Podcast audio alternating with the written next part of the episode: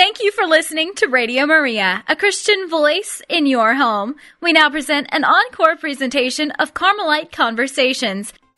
Well, welcome back to Carmelite Conversations on Radio Maria, a Christian voice in your home. This uh, particular conversation, we're going to focus on the uh, elements of and the distinction between a pilgrimage and a retreat, so that we understand um, the different motivations for each of those two endeavors, and also uh, what makes for a successful pilgrimage or a successful retreat.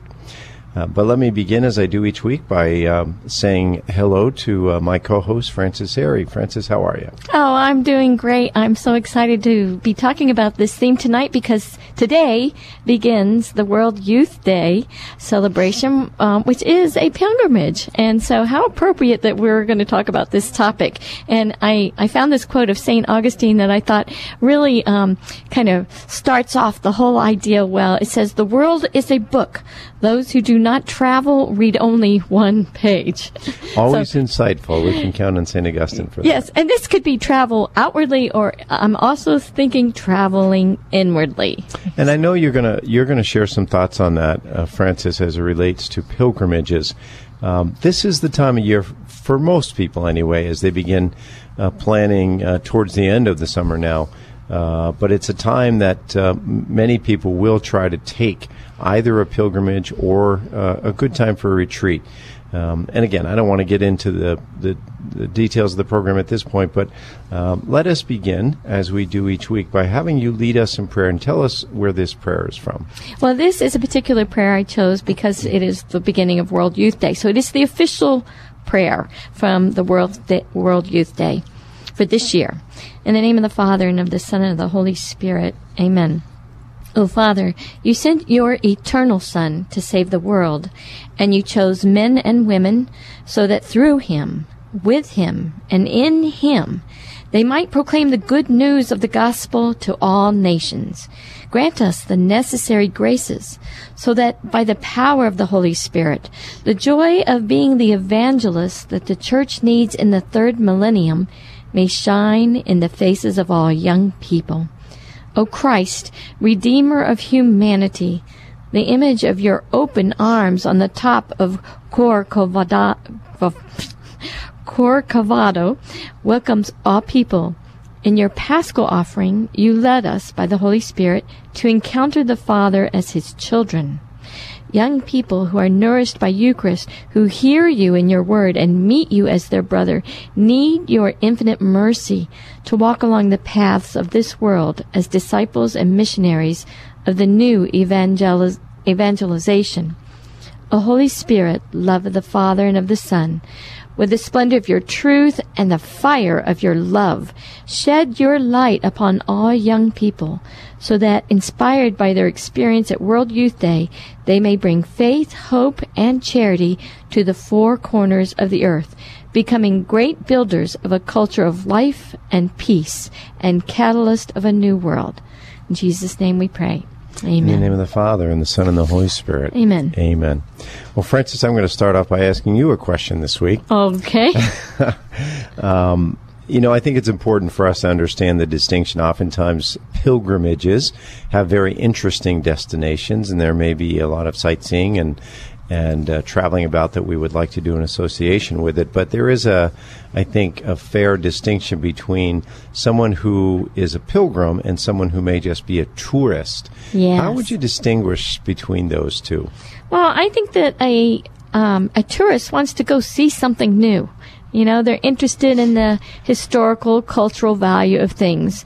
But a pilgrim um, is a person who's finding meaning in the place, the journey, the destination, and they're looking for an experience of God. So it is a seeking out of God in their life through this journey, this pilgrimage, whereas the tourist is just kind of like, um, you know, let's go and see the sights, and oh, that was nice, or that was a long walk, or, or whatever. So uh, it's really the intentionality. Now, I can't speak tonight. no, no, I think I think that's absolutely right. You used another phrase though, uh, just before we got on air, which I thought was really good. And you oh. characterized it as a oh yes, it's a sacred journey. And that, that sacred journey could be um, within and without. Um, I, I think a double portion is really good here, both. Well, I think it's very important to distinguish, because not to say that a pilgrimage in and of itself couldn't be enjoyable. For example, if you were to take a pilgrimage to Rome, as many saints have done throughout the centuries, um, Rome as a destination is certainly a, a, a wonderful place, an exciting place, a place you can have uh, a great deal of fun. But at the same time, if it is a pilgrimage and if it is Uh, a sacred journey that you're, uh, you know, embarking on, it does have a different mindset. It does have a different focus. I mean, we're not um, simply playing the tourist, but we have, as you said, we're on a journey seeking God. Right. Um, now, you've used this phrase a couple of times, so help me and our listening audience understand when you use the term, whether it's an external pilgrimage or that internal pilgrimage, that is journey. Uh, say a little bit about that, certainly in the context of Carmelite spirituality. Well, the external is more easily understood because that is, you know, you packing your suitcase, you know, getting the call. And, in fact, as a pilgrimage, you, you, as a pilgrim, you're thinking of a call, an invitation to journey. And and then you answer the call. It's it's like a desire welling up within your heart. I want to go on this. You know, oh, I can't afford it, but oh, I want to go. And then the Lord provides, and you're like, well, I guess I'm meant to go, you know. And and so you you work through it. You're packing and you're preparing mentally, and what's this going to mean? And, and you kind of learn about the place you're going to go to, so that when you get there, its significance can can grow and in the depths of your heart, and you can nourish it and and grow from it. Um, and then this. This journey within can happen in the midst of this external journey, because when you're in these holy places, you're you're having experiences that are are not normal for you. I mean, it's not normal to be at these uh, famous shrines or or have these special relics or be in the place where Jesus was born or or so many um, wonderful places of pilgrimage. So these so are out of the norm. There is a, a desire for transformation. Oh, right? On our spiritual journey, obviously, we're looking to be transformed, all of us, into the image of Christ. That means adopting virtues and coming to a deeper intellectual understanding is certainly an admirable reason for a pilgrimage. Again, we don't want to diminish uh, the fact that you will uh, perhaps, um, you know, take something away, be, be nourished on an intellectual level.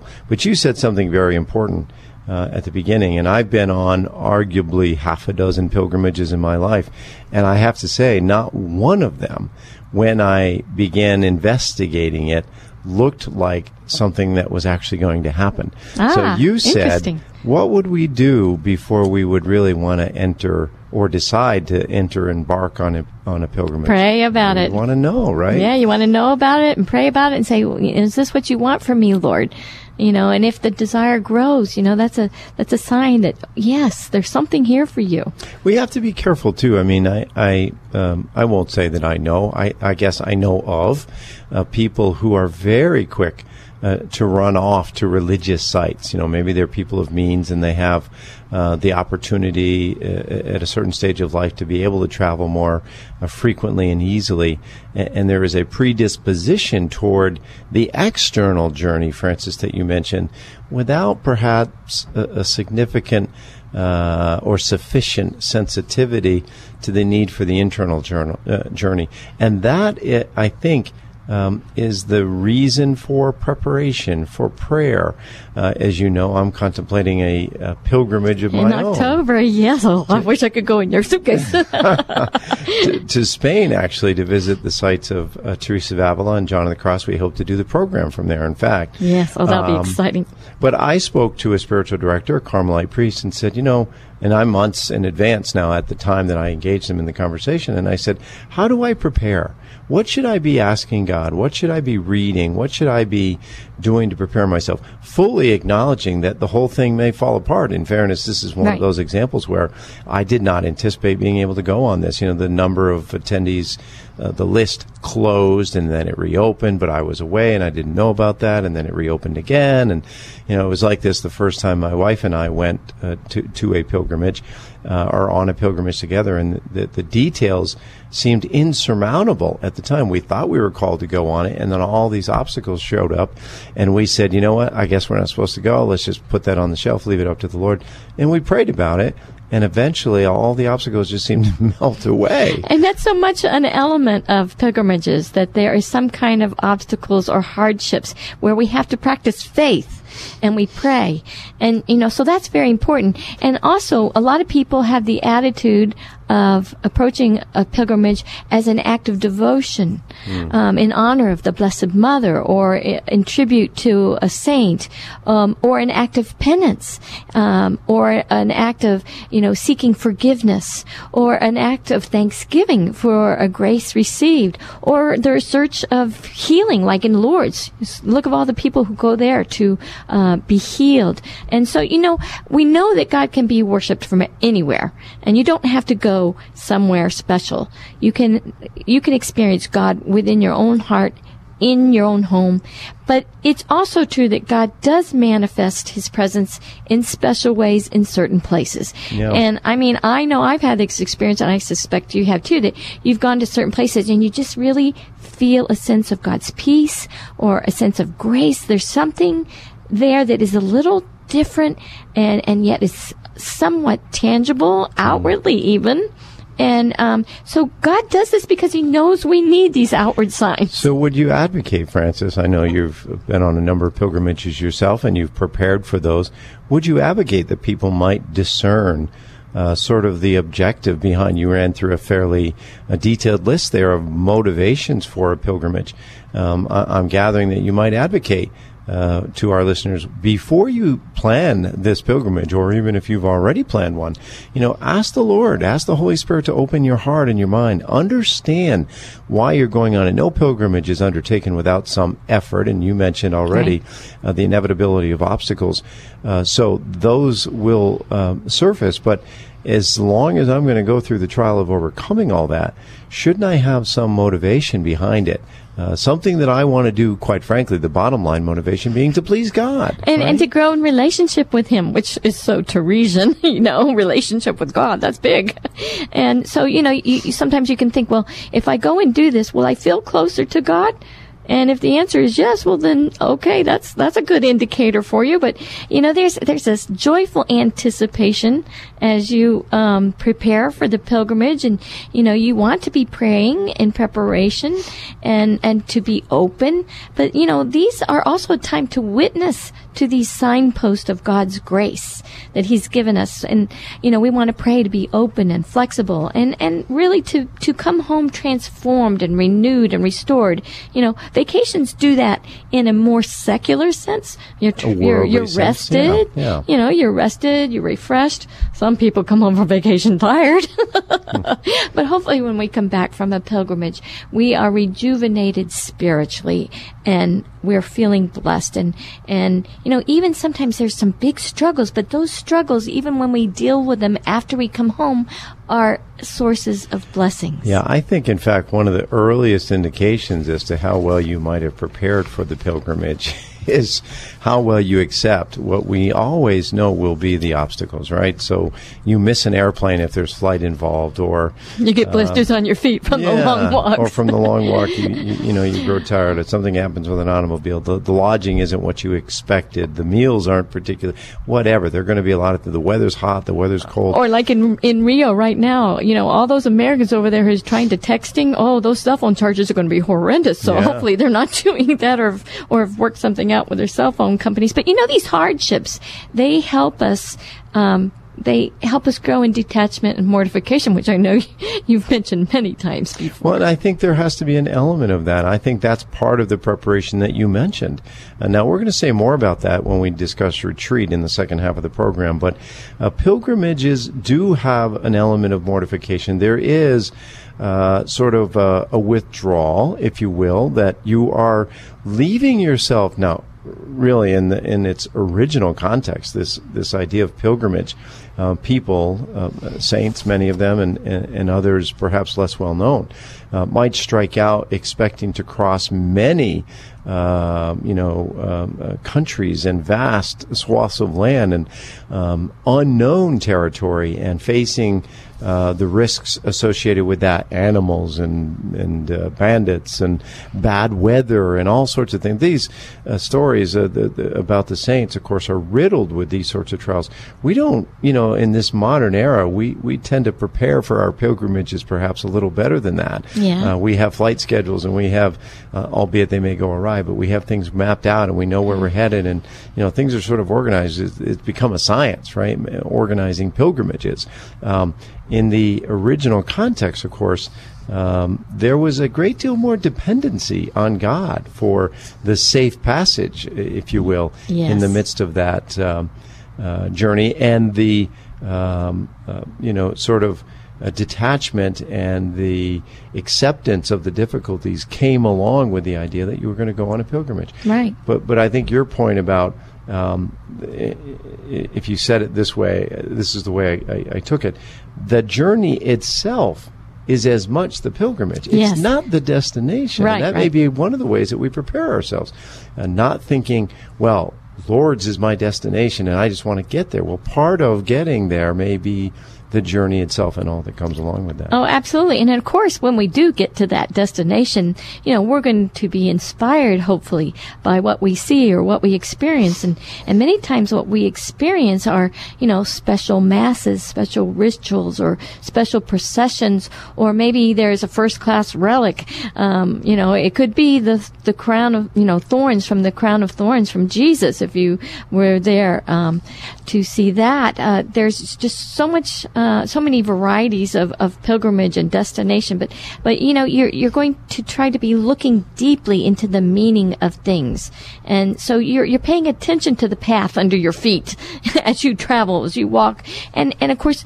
Often this pilgrimage is not alone. It can be alone, but many times it's it's with a group. So it's an encounter with God and an encounter with others. And um, so, you know, it, it could be a celebration of the gift of life. It could be an anniversary thing. It could be a graduation thing. But it, it's, it could be a rite of passage. But, you know, it, it's a seeking of God. And you have these awe moments. And, and I think of that poem that Saint John of the Cross wrote, Uh, the Dark Night of the Soul, and in the, that one line he repeats, ah, the sheer grace. Mm. And, you know, when you're on pilgrimage, y- you're hoping that you have those moments of the ah, the sheer grace. And even if you don't experience it in that moment, when you come back, sometimes you do.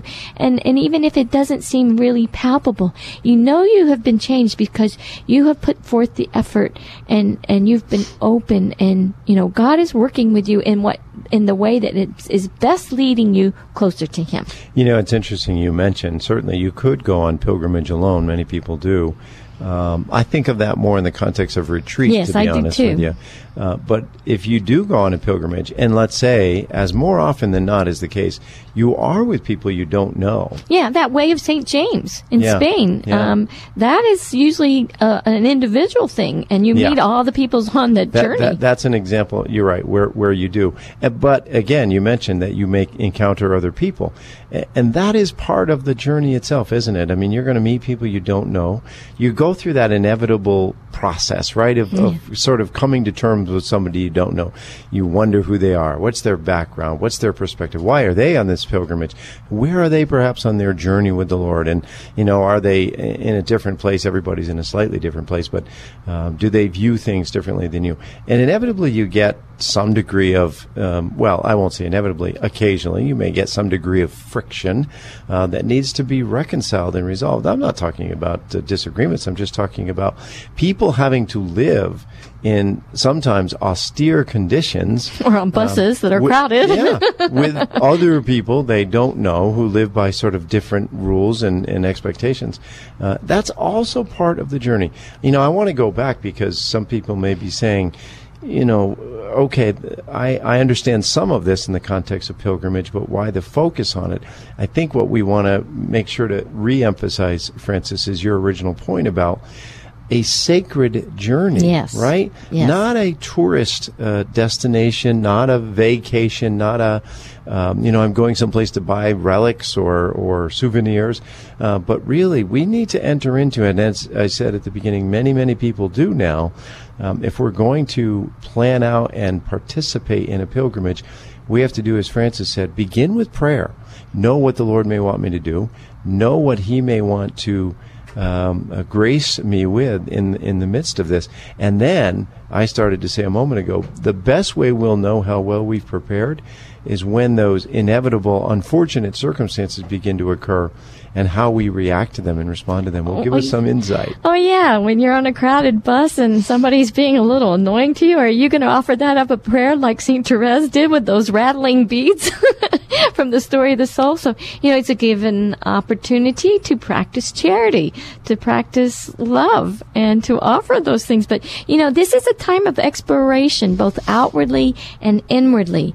And, you know, prayer is very much a big part of a pilgrimage. Um, of course, that goes with retreat, too. But, uh, you know, the prayer uh, seems to have different stages in a pilgrimage, I think. Yeah. Uh, um, I, I guess I haven't thought about that a whole lot until just now that thought's coming to me. But uh, I think that it does change as, as you go through your traveling. And then, of course, when you come home, you know, you, you, a lot of people have the pictures that bring meaning, and they have journaling that they've done, or or some of them they're bringing the souvenirs, but but their sense of spiritual renewal, and there's a return home reinvigorated and wanting to share this with others. And that's what we hope our our young people at this World Youth Day will do, that they'll come back and share the fruits of this pilgrimage with all the people around them. You know, we opened the uh, program today with prayer for um, the um, World Youth Day, but I think we'd also like to encourage, Frances, our listeners to participate with us, as I know you are doing, in praying for our youth. I was listening, actually, uh, to a radio program as I was coming into the studio today, um, and the uh, commentator was talking about how the Pope faces really a very great challenge when you think about trying to Uh, gain the hearts and minds of the youth in the modern era, and so many distractions and so many, uh, you know, sort of bad paths that they can be drawn down. Um, and what does the church have to offer? I think this Pope is the ideal uh, person to be in uh, this role uh, in this time. And of course, being from Latin America himself, uh, large numbers, no doubt, from Latin America will be represented at World Youth Day. But Um, I think he's the ideal candidate to uh, fulfill that role, but we need to pray for him, and we need to pray for the, the youth. The youth are our future, right? It's an old saying, but it's yeah. so true. And and this pilgrimage for them um, is going to either be successful or uh, you know, perhaps not so successful. Uh, it will depend largely on the prayers of the faithful to ensure that, in fact, they hear the gospel and they, they respond to it. So I encourage all of our listeners to participate with us in that effort. Well, we only have about another minute before we break um, for our station identification. So I'd kind of like to just say uh, some of the common reasons why people book a pilgrimage, okay? Um, increase your faith, hope, and love. Uh, practice prayer, practice fasting. That's a big part of some of the pilgrimages. Uh, learning to let go and give our problems over to God. Pray for healing. Uh, being open to what the Holy Spirit is saying into your life right now. In thankfulness or joy and rejoicing. Uh, to pray for others as an intercessor. Um, to pray uh, for others as in redemptive suffering. Uh, to visit these holy places, to thank God for these holy people and these holy opportunities, to experience uh, the cultures that they lived in and how they reflected and radiated God, to escort loved ones, um, and for unity. Um, so, and to, to change, change within ourselves, to become better. Uh, so we got to focus on our intention, on our desire, and, you know, make resolutions from the result of the graces from the pilgrimage. Uh, it's so fruitful, so so beneficial.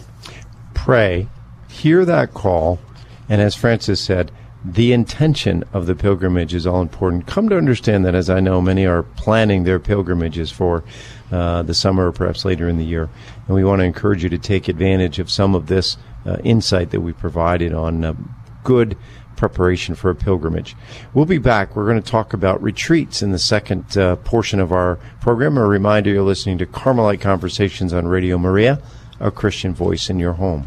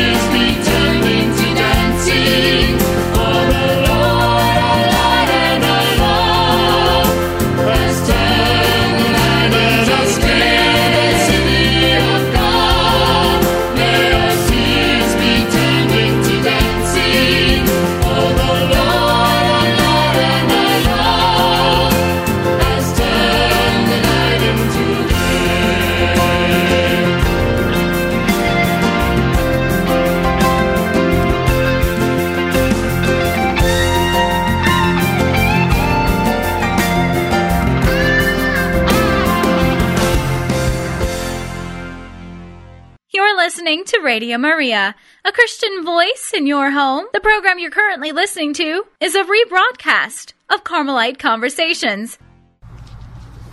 Well, welcome back to Carmelite Conversations on Radio Maria. Uh, I do want to encourage, as we do each week, uh, our listeners to participate in the conversation with us.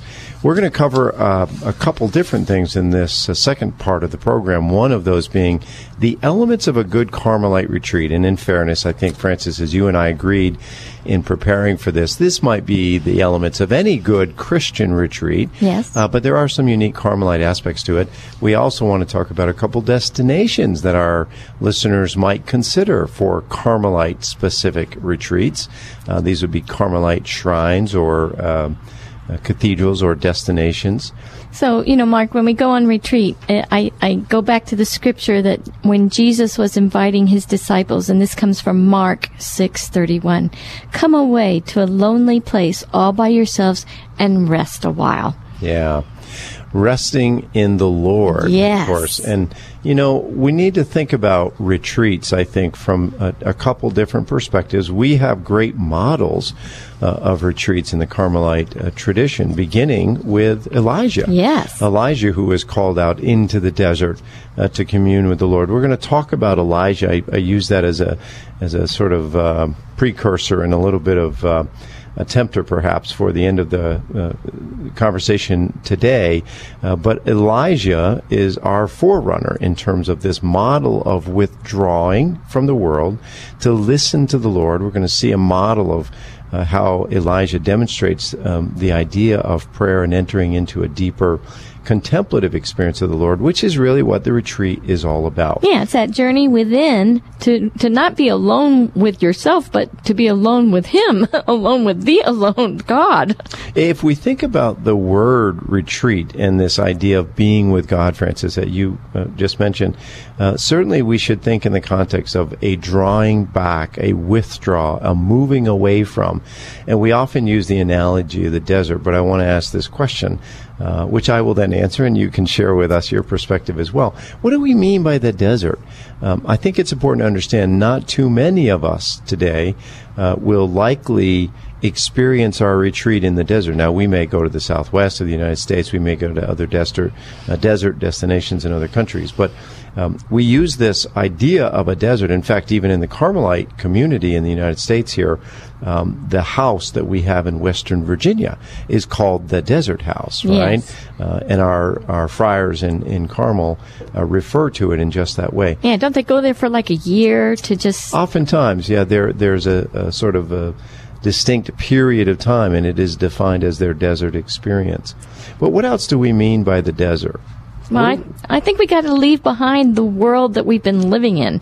You know, it, it, we got to get out of the muck, out of the daily uh, grind, and we we want to live in, in the moment. So you're not thinking about what you got to do today, what you got to do tomorrow, what you did yesterday, but you, you live in the present. I think in a, in a more um, emphasis, in a yeah. more emphasized with sense. More intentionality. The That's term it. you yes. used that in our first uh, half of the program, and I like that. With intentionality, what do we mean by intentionality? You know, so often, Frances, I think uh, we we can fall victim, we Carmelites, because we have requirements for daily prayer, for some devotion to the Blessed Mother, for Mass when it's possible, but we we can't lose the a sort of intentionality of why we do these things, right? It's not the pattern of uh, getting so many rosaries in or getting to so many masses in, in, in a number of days. It's the intentionality that we enter into them with. There are other aspects of the desert, though, that help us to sort of focus on that intentionality. Uh, inevitably, there's the dryness, the barrenness, the open spaces, which can be viewed in a negative way, uh, but our Lord also offers this very positive context. Um, from David, Psalm eighteen, it says, He brought me out into a spacious place. He yeah. rescued me because He delighted in me. So the barrenness, the openness, the vastness of the desert is another, um, uh, perhaps more positive, I guess, Uh, perspective about this idea of retreat. We're entering into an open space, not a confined space, and we're leaving behind, as you said, Frances, so much of that worldliness, which we might define as worldly comfort, but in fairness, we might also acknowledge that those worldly comforts can sort of drag us down because we become dependent on them. Well, yeah, and when I, I think of this openness, this spacious place, I think of Saint Teresa of Avila and the way she talked about the soul in the interior castle. She talks about the soul as being a very open place, not confined. And, you know, when you think of that openness, you're also thinking about the infinity of God. Right. It goes on and on and on. You know, there's also these other aspects which are so um, uh, I think, uh, consistent with the Carmelite spirituality, the idea of silence in the desert, right? The vastness yes. contributes to the silence, the solitude. That mm-hmm. That's certainly the case. And simplicity. Well, what do you mean by simplicity? You know, if you're out in the middle of the desert, you very quickly get to the essentials. Yes. You? I mean, yes. There are certain things that are necessary to sustain life. And, and we need to think about this. Again, I want to go back to what Frances had said at the beginning, um, this sacred journey. When we prepare for a retreat, a retreat should be based on intentionality, but it also should be well planned in the context of, I've got to really remove myself. I need to enter, enter the desert. Again, Frances said there's that external journey, the worldly aspect of our retreat, where we go, when we go, what we're, uh, you know, what our accommodations are, and so forth. These are practical aspects of it. But there's this internal idea. We have to enter the internal desert, and then we'll look for the cave that Elijah found here in just a few moments, uh, because that's where we're going to enter into prayer. Now, I want to draw um, a sort of a correlation between the desert experience of the Israelites mm-hmm. leaving Egypt, which is the framework for entering the desert, retreating, drawing closer to the Lord. Um, and then we'll do the same thing with the um, experience of Jesus Christ when he went into the desert uh, following his baptism with John the Baptist. As we know, the Israelites, when they left Egypt, there was a great deal of enthusiasm about what they were going to do, as so often there is when we retreat. Right. Um, and there was a passing through, right? There's a phase, there's a transition. In their case, the crossing of the Red Sea, uh, which prefigures for us baptism, right. consistent with uh, Christ's own baptism. Now, each of us, of course, um, uh, believers, have uh, most likely gone through a baptism. We most likely did it if we're Catholic as a child. Um, that's okay, by the way. There's this uh, you know, sort of ongoing debate about why do we baptize young children? Well, we know that baptism is grace. It is God's gift, and the recipient doesn't necessarily have to choose and be aware of it. It is a grace and, and a gift of God. Um, but then, once we've entered the desert through that water, we rebel. uh, our work begins, right? So I, I think sometimes we, you know, li- like they did. You know, all of a sudden they're complaining. Well, we're tired of this manna. We want meat, you know, and you know it goes on and on. And no wonder Moses was so upset with them. But uh, we. we tend to not appreciate what we have, and, and all of a sudden when we're in that desert, we're hearing all these other loud voices. And then we have to we have to come to terms with the war going on within us. Yeah, and those external realities are the ones that generate this internal war, aren't yes. they? So I said a moment ago, you know, the Israelites are very enthusiastic to get out of Egypt at first, right?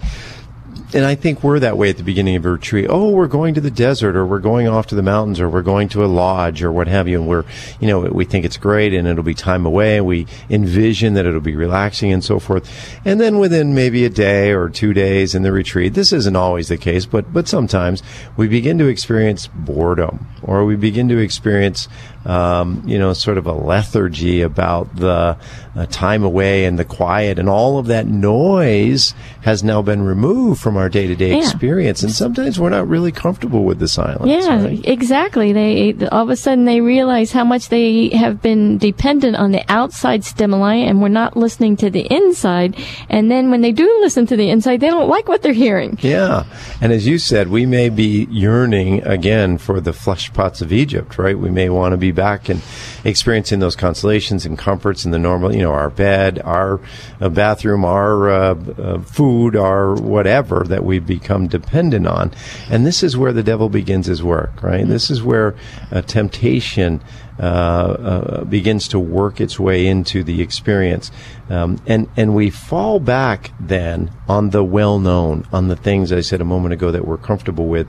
And this is where our memory of that experience in the world starts to play on us. A retreat is a microcosm of the human experience yes. as it journeys to God. That's exactly what mm, it is. Very nice. We enter the desert in an attempt to come closer to God.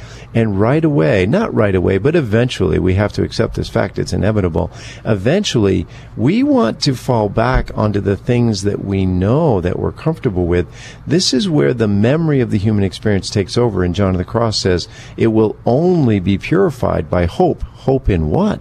Hope in something greater than all of those things that we left behind in Egypt. Which is right? God. Yeah, exactly. Yes, and, and as our weakness weaknesses become more revealed, then we realize how much we do depend on God, how He is our strength, He is our light, He is our blessing. And um, so it's a good turning to Him within. And and therefore, as we grow in our dependence and our appreciation of God, then we can radiate Him, and, and the love will be nurtured. And what happens, unfortunately, again, I want to relate this to the Israelite experience in the desert, because those forty years are such a Uh, a, a good example of the human experience. And I encourage you to read the Old Testament and understand the Israelite experience in the desert in the context of man's journey to God, right? Mm-hmm. We, we've left the world, enthusiastically in some cases, we've left the world. Uh, we begin uh, shortly thereafter to start to yearn for it. But we know that we're seeking God. So what do we do, Frances? Inevitably, we start creating God in our image, right? Mm-hmm. We create that That That's molten the, calf, yes. Because we said, this is sort of what God looks like. We think, and we want to worship Him this way. And we define the ways by which we will engage God. And, of course, God stands there and just sort of shakes His head. Yeah, we, we have a, a, a narrow perspective. We limit God, and, and He then turns things upside down. Yeah. And what does He do? He goes right to where Uh, you had taken us earlier with regard to the internal journey. God goes to the heart of the matter, yes. Right? He doesn't change the external circumstances. He doesn't say, well, let me give you all those things that you're yearning for again, or let me make you comfortable out here in the desert. There are aspects about a retreat, about a desert experience that are simply uncomfortable. They're intended to be, uh, um. so that we can turn to the internal journey where eventually God will begin to plant His word in our heart, right? Right. And even on our lips. And if we look for that internally in the context of retreat, we'll begin to find it. Well, that reminds me of the scripture passage from Matthew four four. It is written, man shall not live on bread alone, but on every word that comes from the mouth of God. Exactly right. We're going to be fed, but we're not going to be fed. Remember, the Israelites were fed the manna from heaven, and they rejected it, right? Right. They wanted worldly meat. They wanted the things that they were um, uh, comfortable with. And, and God says, no, no, no, no. You know, I want to feed you with a, a, a richer experience. Well, this is like prayer. You know, exactly we want right. we want consolations in prayer, and then when they're taken away and we have dryness and aridity in prayer, then we're complaining about it. And yet God is wanting to To raise you to a higher level. Yeah, and we'll struggle with gaining an appreciation for this spiritual food, right? Yes. Christ says, "I have, I have food of which you not, you know, you know nothing," uh, to His own disciples, and of course, He's talking about understanding that internal experience of the Father. It's something we have to work through. I will say, if we don't go on retreat on some level, in some context, if we can't withdraw, if we can't get into the interior desert, it makes it far more difficult for us to encounter the living God, uh, because we will always fall back on our comfort zones. You know, maybe we're attached to television or music or sports. Uh, sports. Admirable things in and of themselves, hobbies. Frances, you mm-hmm. and I have talked about this so often. Right. But a retreat says, no, I'm going to stop. I'm going to enter the desert. I'm going to leave behind the worldly aspects of my life, and I'm going to try uh, to experience God. And I have to know that when I enter the desert, it's going to be hot and dry and barren, and I may not like the food for a while. And you may come across the oasis, though. There's that aspect, too. I have to put you, the oasis you, in there. You may have an oasis experience on your retreat if God blesses you in that way. Um, but He is going to try to plant His word within your heart. That's what the retreat is And we for. want that. We want that because that helps us grow in our love for God. Well, l- let's talk just briefly, Frances, about then the correlation between which we know there is. The Israelite experience of entering the desert, where many mistakes were made, right? Right. And then Christ, of course, in the New Testament, uh, really um, recapitulates all of that experience, experience of the Israelites. He relives it and perfects it, beginning with His baptism uh, by John the Baptist, right? Isn't this amazing how the same story keeps coming around over and over, and then Jesus has it and, and shows the epitome of it. So here we have that whole um, Israelite experience then coming through Jesus, you know, and, and, and His desert experience. You know, and then, and, and in our day, we think we don't have that. Oh, yeah, we do. We have forty days of Lent. Yeah. so. Yeah. I mean, there's a retreat for each of us, of course, right away. Um, where, where we are asked to do some of the things that we do in retreating from the world, right? This idea right. of attachment, uh, detachment and mortification and so forth. And solitude and silence and prayer and, and really l- trying to focus on God within so that we can grow. Well, let's read from a scripture. I think it's the best source for understanding Jesus's uh, experience. And I, again, I want to uh, share with our listeners what we're trying to do is show how Christ is the very model for a Carmelite retreat. Yes. He's given us what it is, one, that we will experience, and two, how we respond to it. So reading in Matthew uh, chapter four, verses one through eleven. Frances, you want to read just some of that for us, maybe up to uh, verse four. Okay. Then Jesus was led by the Spirit into the wilderness to be tempted by the devil. After fasting forty days and forty nights, he was hungry. The tempter came to him and said, "If you are the Son of God, tell these stones to become bread." Jesus answered, "It is written, man shall not live on bread alone, but on every word that comes from the mouth of God." Well, Frances, you just read this quote a little while ago, and, you know, we need to understand this, again, in the context of a spiritual uh, interior journey. Uh, God is hungry, or I'm sorry, our Lord is hungry. We're all hungry, right? At the end of the day, we are all hungry for the real food, what Christ tells us is the real food. We may not know it, right. And until we go in retreat, until we step back from the world where we've sort of fed ourselves on that Uh, you know, uh, diet that we had in Egypt. Until we step back, we won't realize our hunger. Yeah. Christ has entered the desert to show us our real hunger. Hunger right? for God. Yeah. Yes. And what does what does Satan say? Oh, don't worry about it. You can turn this stuff into real bread. You could take these stones. You could turn them into bread. And Christ says, I don't want the food from Egypt anymore. I've I've entered into a different experience now. I may be hungry, but I'm looking for the real food, which is the Word of God. Yes, and it goes from that physical to that spiritual, doesn't it? Yeah. We are hungering for the Word of God. We won't know that hunger until we have dispensed with some of the things that are otherwise keeping us attached to the or, world. Or distracted. From, exactly. from even looking and, right. and knowing. Well, so these are, again, these are the elements of a retreat, but go on in this scripture verse, if you will. Okay. Then the devil took him to the holy city and had him stand on the highest point of the temple. "If you are the Son of God," he said, "throw yourself down, for it is written, he will command his angels concerning you, and they will lift you up in their hands, so that you will not strike your foot against a stone." Yeah, Jesus... So t- Go ahead. I'm Jesus sorry. answered him, "It is also written, do not put the Lord your God to the test." Yeah, so we have here, I'm going to frame these three in just a moment, but we have here, it's not with uh, uh, or by accident that uh, the, the Satan took our Lord to the highest spot of the temple, right? Yes. Uh, overlooking uh, the landscape, but the highest spot meaning pridefully. This is where Satan places himself and says, look out at the vast uh, array, and if you throw yourself down from here, God will respond to your demand, right? Well, that's the pride uh, working in Satan.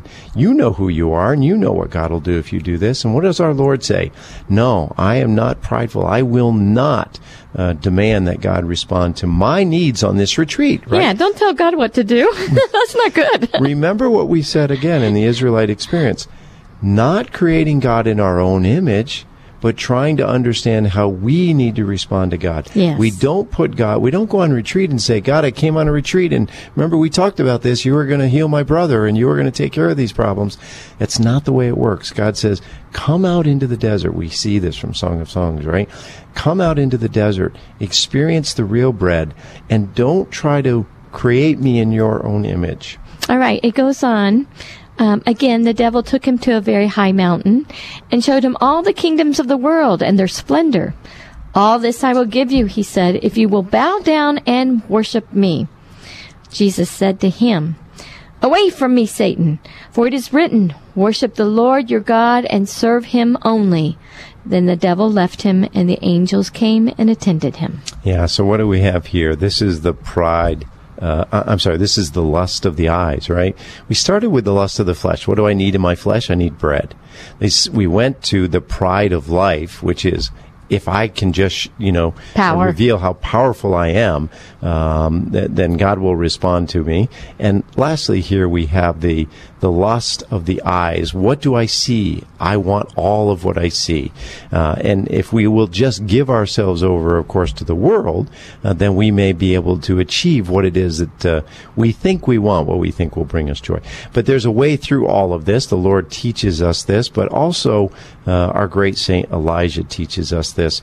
And Francis, this uh, story of Elijah is really a synopsis of the model leading uh, uh, through Um, uh, different phases to contemplative prayer. We're in the desert. We're experiencing the chaos of life and the and the noise, as you refer to it, of the world.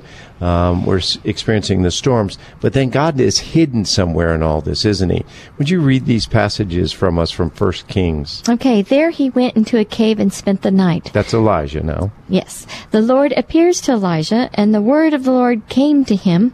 What are you doing here, Elijah? The Lord said, Go out and stand on the mountain in the presence of the Lord, for the Lord is about to pass by. Then a great and powerful wind tore the mountains apart and shattered the rocks before the Lord. But the Lord was not in the wind. After the wind, there was an earthquake. But the Lord was not in the earthquake. After the earthquake came a fire. But the Lord was not in the fire. Now pause just a moment. This is our experience in prayer, isn't it? When we sit down in the quiet of our retreat to enter into the Lord, what happens? All the thoughts of the day, all the noise from the radio and television that we've watched, all the the interactions with various people. Again, it doesn't have to have been negative interactions, but all these things enter into our experience. The rocks are shattered around us. The wind is blowing. There's fire. All of this comes as a result of our effort to try and find silence. And you have to work your way through that, listener, if you want to experience what Frances is about to read to us, the presence of the living God. And it goes on. And after the fire came a gentle whisper. When Elijah heard it, he pulled his cloak over his face and went out and stood at the mouth of the cave. Then a voice said to him, What are you doing here, Elijah? He replied, I have been very zealous for the Lord God Almighty. And that's where the retreat began, isn't it, Frances? You said it earlier when we talked about pilgrimage. Intentionality. I have been zealous for the Lord God Almighty. And, I seek Him. And stand before the face of God. You know, this is an opportunity to witness the truth of God, the truth of yourself, the truth of the world, of evil, and your relationship um, in all of that. So, uh, yes, we want to stand before the Lord and, and let His countenance come over us. You know, just quickly, I want to read, because it, it, it seems so timely today that the responsorial psalm uh, from today's Mass uh, seemed to fit nicely with our discussion, our conversation this evening. And let me just repeat the refrain. Let us sing to... I'm sorry, I, I grabbed the wrong one. Uh, my soul, I'm sorry, is thirsting for you, O Lord my God, Psalm sixty-three. O God, you are my God, whom I seek. For you are my... For you my flesh pines and my soul thirsts, like the earth, parched, lifeless, and without water. Here's our desert experience. Thus I've gazed toward you in the sanctuary to see your power and your glory. For your goodness is greater good than life. My lips shall glorify your name. Thus I will bless you while I live. Lifting up my hands, I will call upon your name. As with the riches of a banquet shall my soul be satisfied, and with exultant lips my mouth shall praise you. My soul is thirsting for you, O Lord my God. That's that is where the retreat begins. When your soul is thirsting and you've asked the Holy Spirit to guide you, uh, you may experience withdrawal in the desert and temptation and trial, but it begins with and ends with the seeking of God. So could you kind of just give us a, a, a step-by-step, what are the what are the steps of this retreat model that you're talking about? I think you want to begin, as you uh, said, Frances, with a pilgrimage in prayer.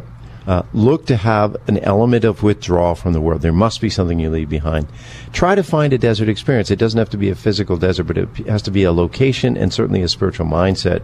Again, as you mentioned, uh, that brings us to that. Know that you will experience temptation, if nothing other than wanting to get out of the retreat and return home. Even getting to the retreat sometimes is the temptation. Yeah. But we will always find our recourse, our recourse in God in prayer, and we'll have the Elijah experience of that.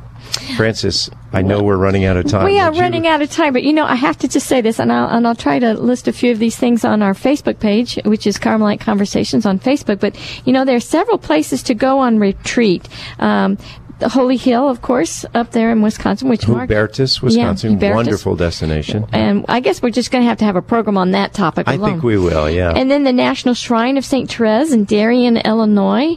Um, I know that the sisters in uh, Los Angeles, uh, the sisters, the Discalced Carmelite Sisters of the Sacred Heart of Jesus in uh, Los Angeles, um, do wonderful Carmelite retreats, and um, there's so much more. Um, so. Uh, I think hopefully we'll get to, to yeah. talk about that some more, but we, we really and covered we'll a lot tonight. And maybe we'll get some guests to call in from those locations. Oh, that would be wonderful. Yeah, let's work on All right, that. Well, we have a closing prayer, and I chose it for tomorrow in honor of the feast day of Our Lady, Mother of Divine Grace, which is a Carmelite um, tradition, and in this prayer comes from the Carmelite proper of the Liturgy of the Hours. In the name of the Father, and of the Son, and of the Holy Spirit, amen. God of eternal wisdom, in your providence you willed that the Blessed Virgin Mary should bring forth the author of grace and take part with him in the mystery of man's redemption. May she obtain for us grace in abundance and bring us to the haven, the heaven of everlasting salvation. We ask this through Christ our Lord. Amen. Well, thank you again for joining us on Carmelite Conversations on Radio Maria, a Christian voice in your home. Until next week, God bless.